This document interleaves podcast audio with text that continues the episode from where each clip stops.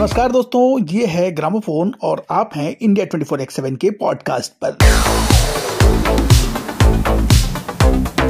Gramophone पर आज हम आपको जिनके बारे में बताएँगे, वो एक ऐसे कलाकार थे जिसने अपने बचपन में ही एक बड़ा भयंकर कत्लेआम देखा था।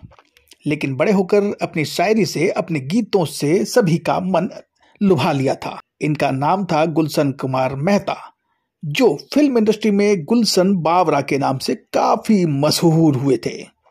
इनका जन्म 12 अप्रैल सन उन्नीस सौ सैंतीस में शेखपुरा, पंजाब का है, जो कि अब पाकिस्तान में है। इनके पिता एक व्यवसायी थे। सब कुछ ठीक ठाक चल रहा था, तभी भारत का विभाजन हो जाता है। विभाजन के दरमियान काफ़ी मारकाट हुई थी और कईयों का घर भी तबाह हो गया था।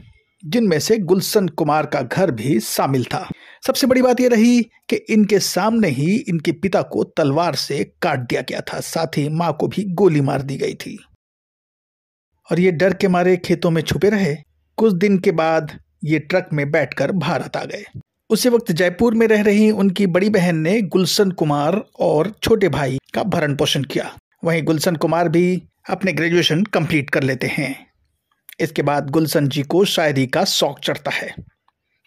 साथ ही गुलशन ये चाहते थे कि फ़िल्मों में इनका काम और नाम दोनों ही आगे बढ़ता चले।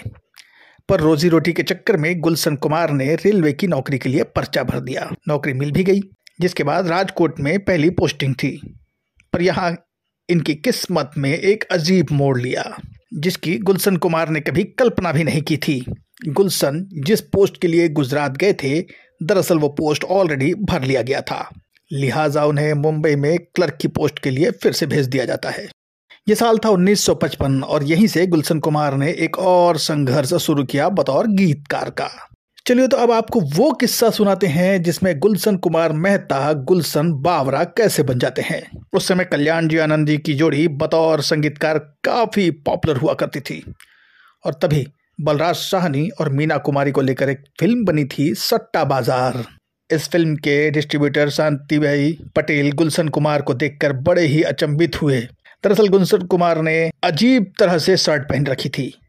वो पचा नहीं पा रहे थे कि यह नौजवान इतनी बेहतर गाने लिख सकता है। बस यूँ ही शांति भाई पटेल ने कह दिया, अरे ये तो बावरा है, बावरा। बस तभी से गुलशन कुमार, गुलशन बावरा बन गए।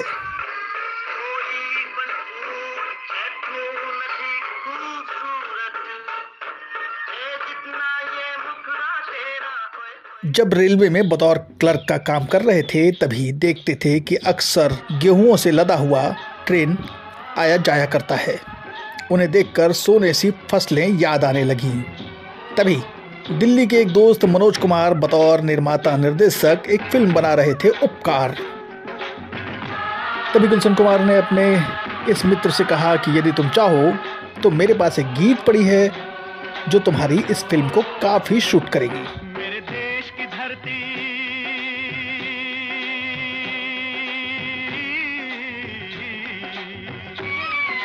कल्याण जी आनंद जी के साथ उन्होंने काफ़ी सारी फ़िल्में की थी तो वहीं आर डी बर्मन में भी कई सारे गीतों को पिरोया था। अब गुलशन बावरा बतौर गीतकार फ़िल्म नगरी में छा चुके थे। अब इनकी शादी हो जाती है अंजू बावरा से। गुलशन और अंजू के कोई भी बच्चे नहीं थे। आगे चलकर इन्होंने कुछ ऐसे भी गाने लिखे थे जिस पर लोगों ने खूब ऐतराज भी जताया था। पर अधिकतर गाने गुलशन बावरा के सुपर डुपर हुआ करते थे।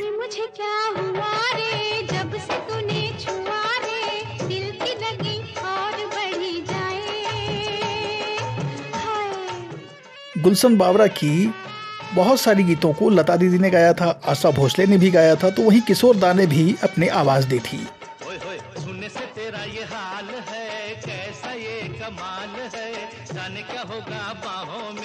सबसे बड़ी बात यह रही कि इनके गाने काफ़ी मशहूर हुआ करते थे। गुलशन बावरा फिल्मी जगत के एक मशहूर हस्तियों में से एक बन चुके थे। और आखिरकार 7 अगस्त 2009 को वो तारीख आई जब गुलशन बावरा बहत्तर साल की उम्र में दुनिया को छोड़कर चले गए।